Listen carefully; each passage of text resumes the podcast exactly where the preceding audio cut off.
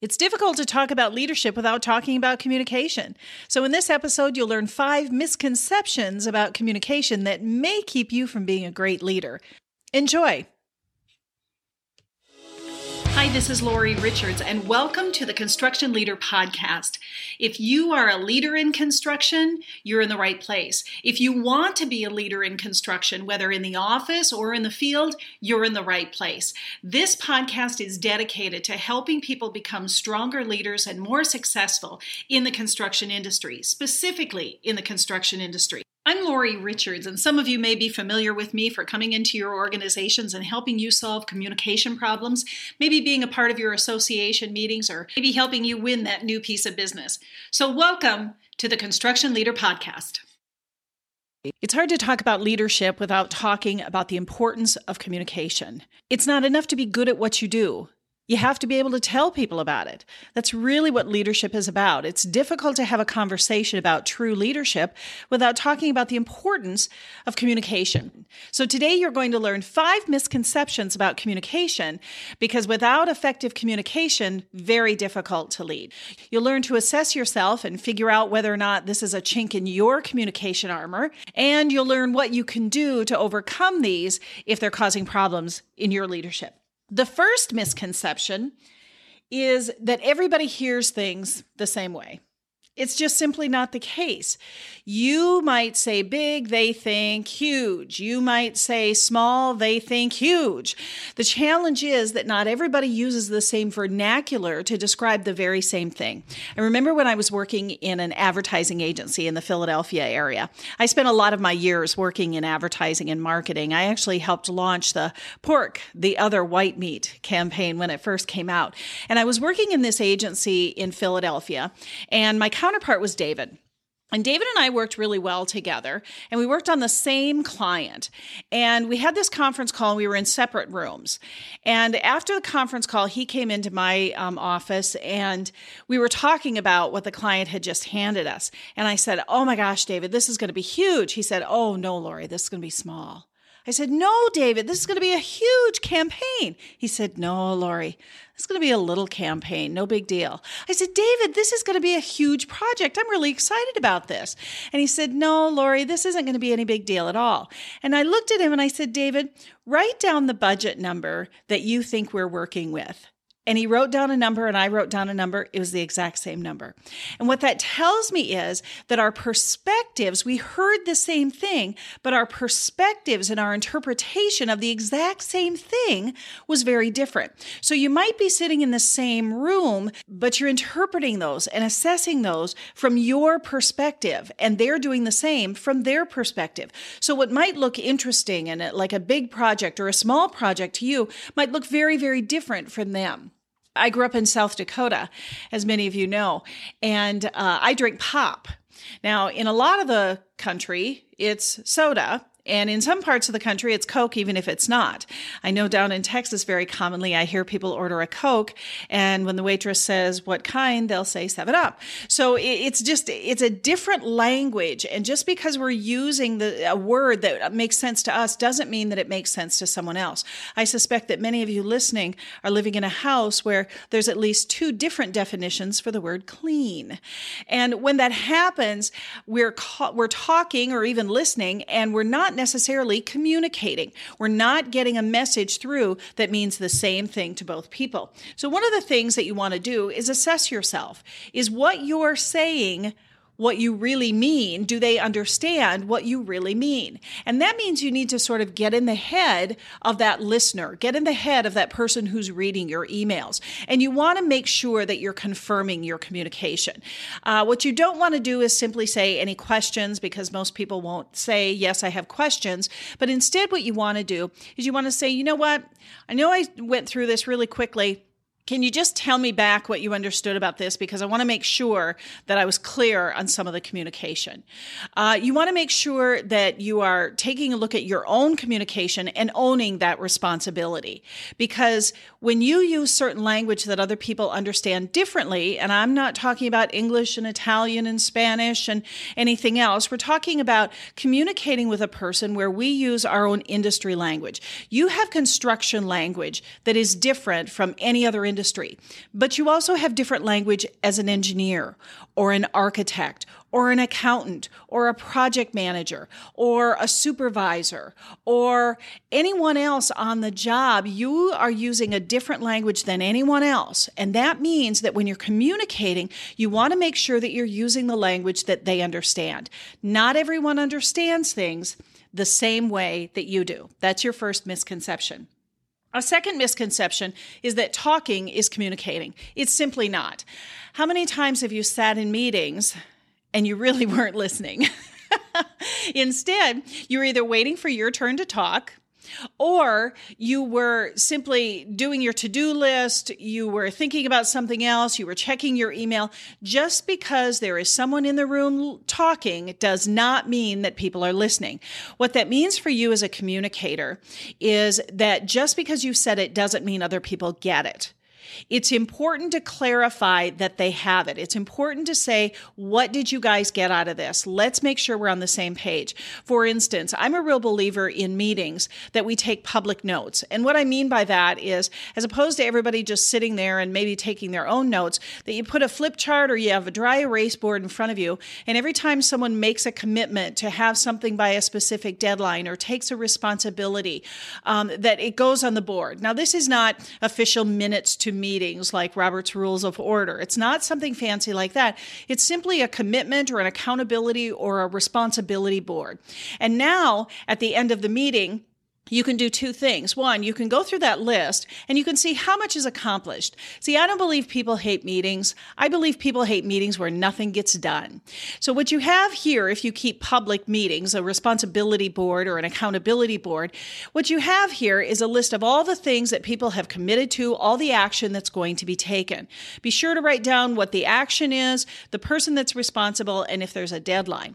And now you can also make sure that everybody got it because now now, when Bob leaves the meeting, he knows that his name was on that board. And that's the paper, that's the picture, that's the writing that you distribute to everyone to make sure that we're on track. The same thing is true for safety. I know you guys have morning huddles. You're talking about the safety tip of the day. Make sure that those tips are clear. Make sure that you're having someone repeat it back to you. And I don't mean just repeating, but I mean actually explaining what it is that you meant. So communication is not just us talking. It's actually figuring out are we saying what that audience needs to hear in order to understand our message? That's very different than just talking. Let me say that again. Communication is not talking. Communication is saying what your audience needs to hear in order to understand the message. I'll give you another example here. It's the use of words like always and never. Always and never could be the truth, or maybe they're not. Is always really 100% of the time? And some of you listening are thinking, yes, always is always 100% of the time. And yet you'll have other people who argue, no, always is sometimes. If I say something like traffic always backs up out here, is it really 100% or is it just a good deal of the time? If I say uh, you always leave your shoes at the bottom of the stairs, is that really 100% or is that just more than I'd like it to be? Is always really always? Is never really never? We never go where I want to go. We never do this on Friday. Is it really never, or is it just not often enough? We see this a lot in performance evaluations, where we use words like sometime, or always, or uh, occasionally, or rarely. What does that really mean? What it means to you might be very, very different than what it means to someone else. I do a lot of seminars, and in almost every seminar, we do an exercise where the participants are asked to write down a percentage next to what a word means. Always, sometimes, often, occasionally, never. Write down the percentage that those mean. If we really measured, what would those words mean? And 100% of the time, by the time we're finished, the number that someone uses to represent always overlaps the number that we use to represent never. Now, that might sound crazy to you. It fascinates me every single day that I see it, but it happens. And what that means is that one person thinks always means 75% and another person thinks always means 100%, and another person thinks that always means when you can, 10%. And the same thing happens with sometimes. You might think, in fact, you'll see it in, in your performance evaluations, for example, you might write, sometimes things don't get done on time. And what you mean is 25% of the time, but when someone reads it, they think you mean 75% of the time. So so the meaning gets lost in those words. And you have to be very careful because what the person hears is not always exactly what you mean. And just because you say it doesn't mean they're paying attention. So take a look, ask yourself, are they paying attention? And more importantly, ask yourself, do they understand exactly what I mean? Another misconception is that writing is communication. Sorry, but I would venture to guess that a lot of you do not read all of your emails. And if that's the case, then writing is just an exercise in typing if people aren't reading your emails.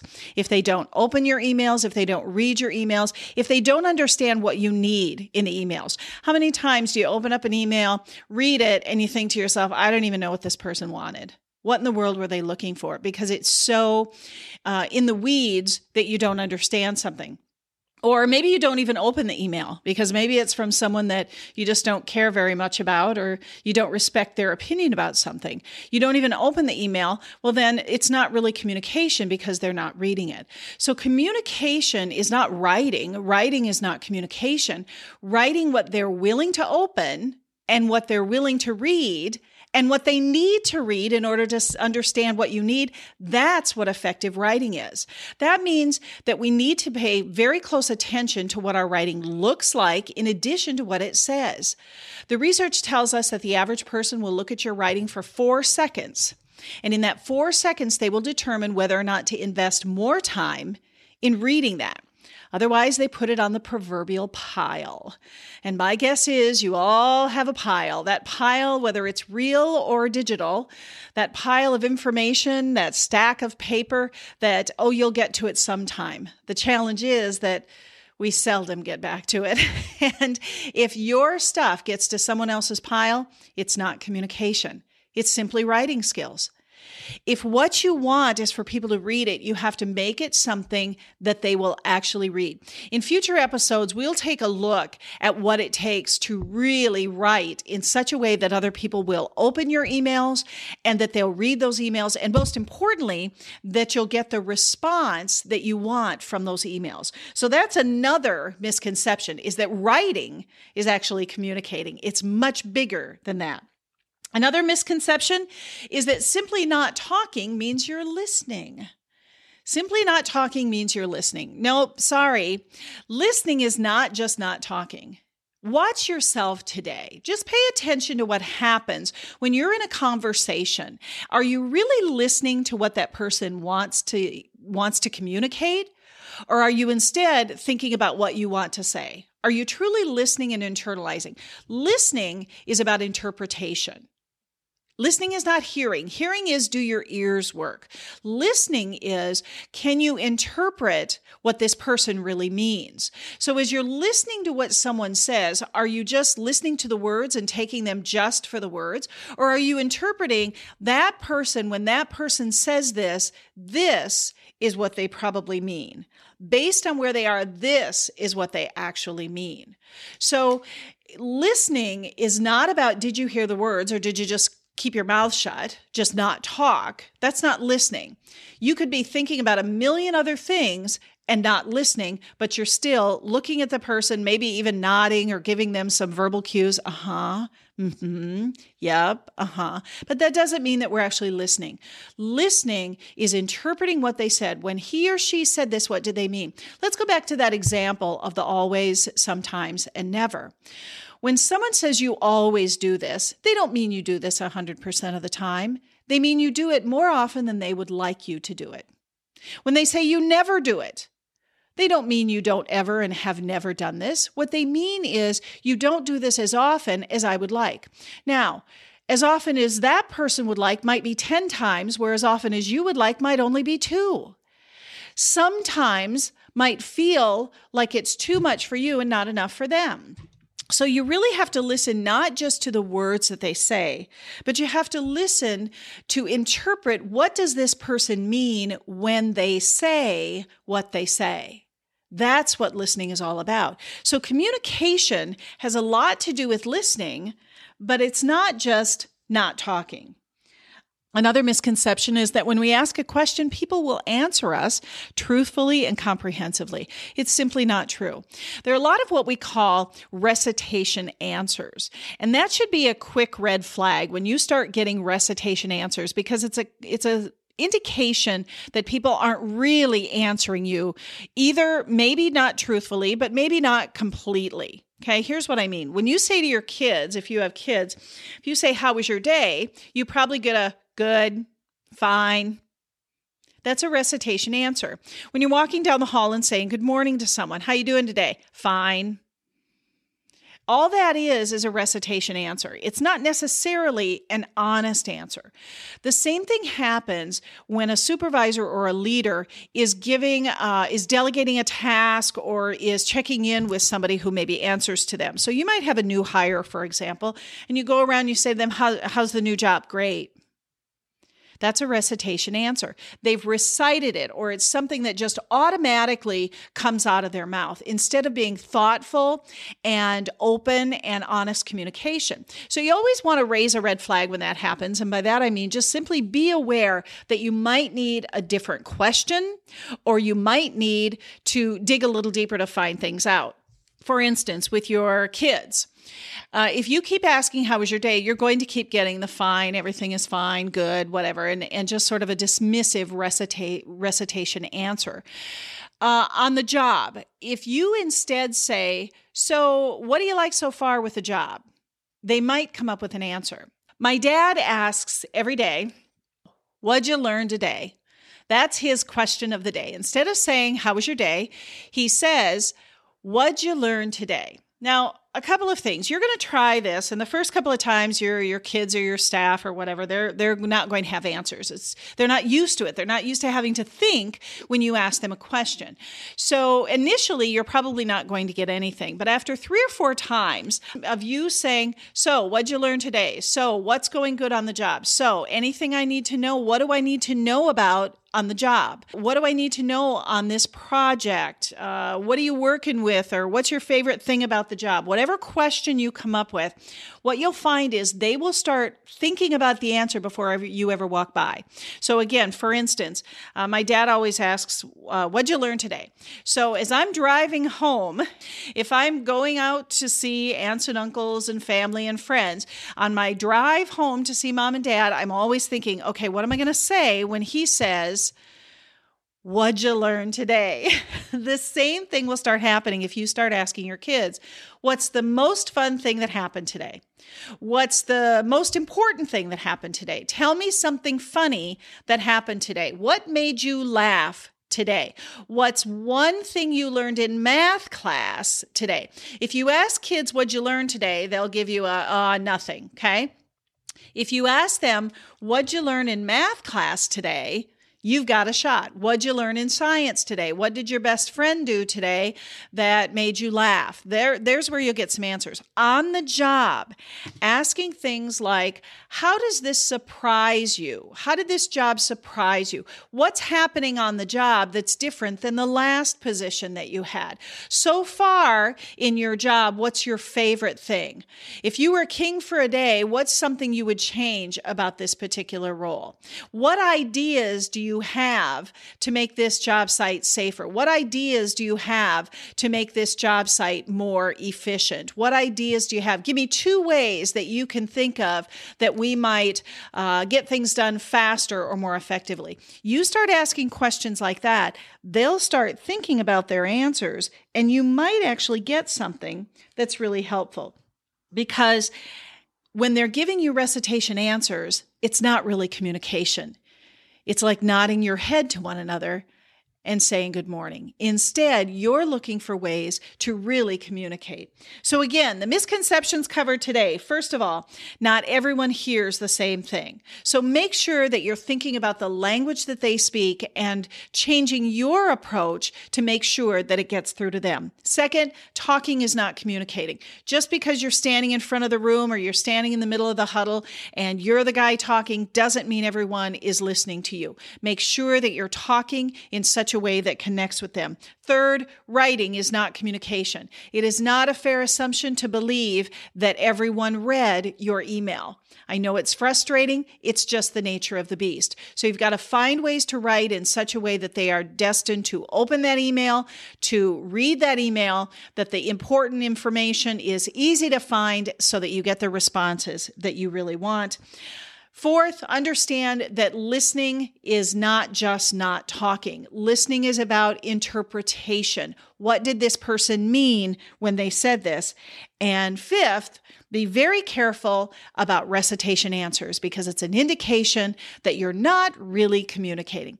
The responsibility for communication lies with me meaning that if I'm the sender of information, it's my job to confirm that they got the information that I wanted them to get. If I'm the receiver of the information, it's my responsibility to confirm that I got the information that the sender wanted me to get. Responsibility for communication lies with every individual. You want to, as a leader, own that responsibility and make sure that you take that as a very serious responsibility. Because as a leader, it's not enough to be good at what you do, you have to be able to tell people about it. In upcoming episodes, we'll take a really close look at each of these misconceptions, and you'll get specific things that you can do to make sure that you're overcoming the misconceptions and that you're getting the results and the responses that you really want. Because as a leader, it's not enough to be good at what you do, you have to be able to tell people about it. In upcoming episodes, you'll get specific techniques that you can use to solve communication problems, leadership problems. You'll hear interviews from CEOs of construction companies, project managers, business development leaders, even customers and some association leaders, so that you can get the leadership skills that you need in order to grow in your career. And if you found this useful, be sure to go on to your podcast providers and rate us and be sure to reach out to us with any ideas that you have on interesting interviews or maybe some specific questions that you'd like to see addressed here on the podcast. You can find us at constructionleaderpodcast.com. Again, that's constructionleaderpodcast.com. Looking forward to hearing from you.